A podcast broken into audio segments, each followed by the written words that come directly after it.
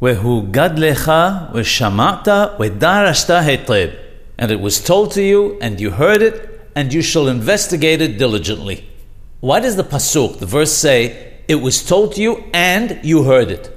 The wording seems superfluous. If a person is told something, we can reasonably assume that he heard it. So why does the Torah add the words, and you heard it? It comes to teach us that even if one is told that such and such a person is wicked, one must not accept it right away at face value because perhaps it's simply lashon hara, gossip or slanderous talk. One can be concerned that it may not be lashon hara only when one hears it again a second time, corroborating the original information. That's why there is an apparent repetition, and despite that, after hearing it twice, you must still, as the pasuk says, investigate it diligently.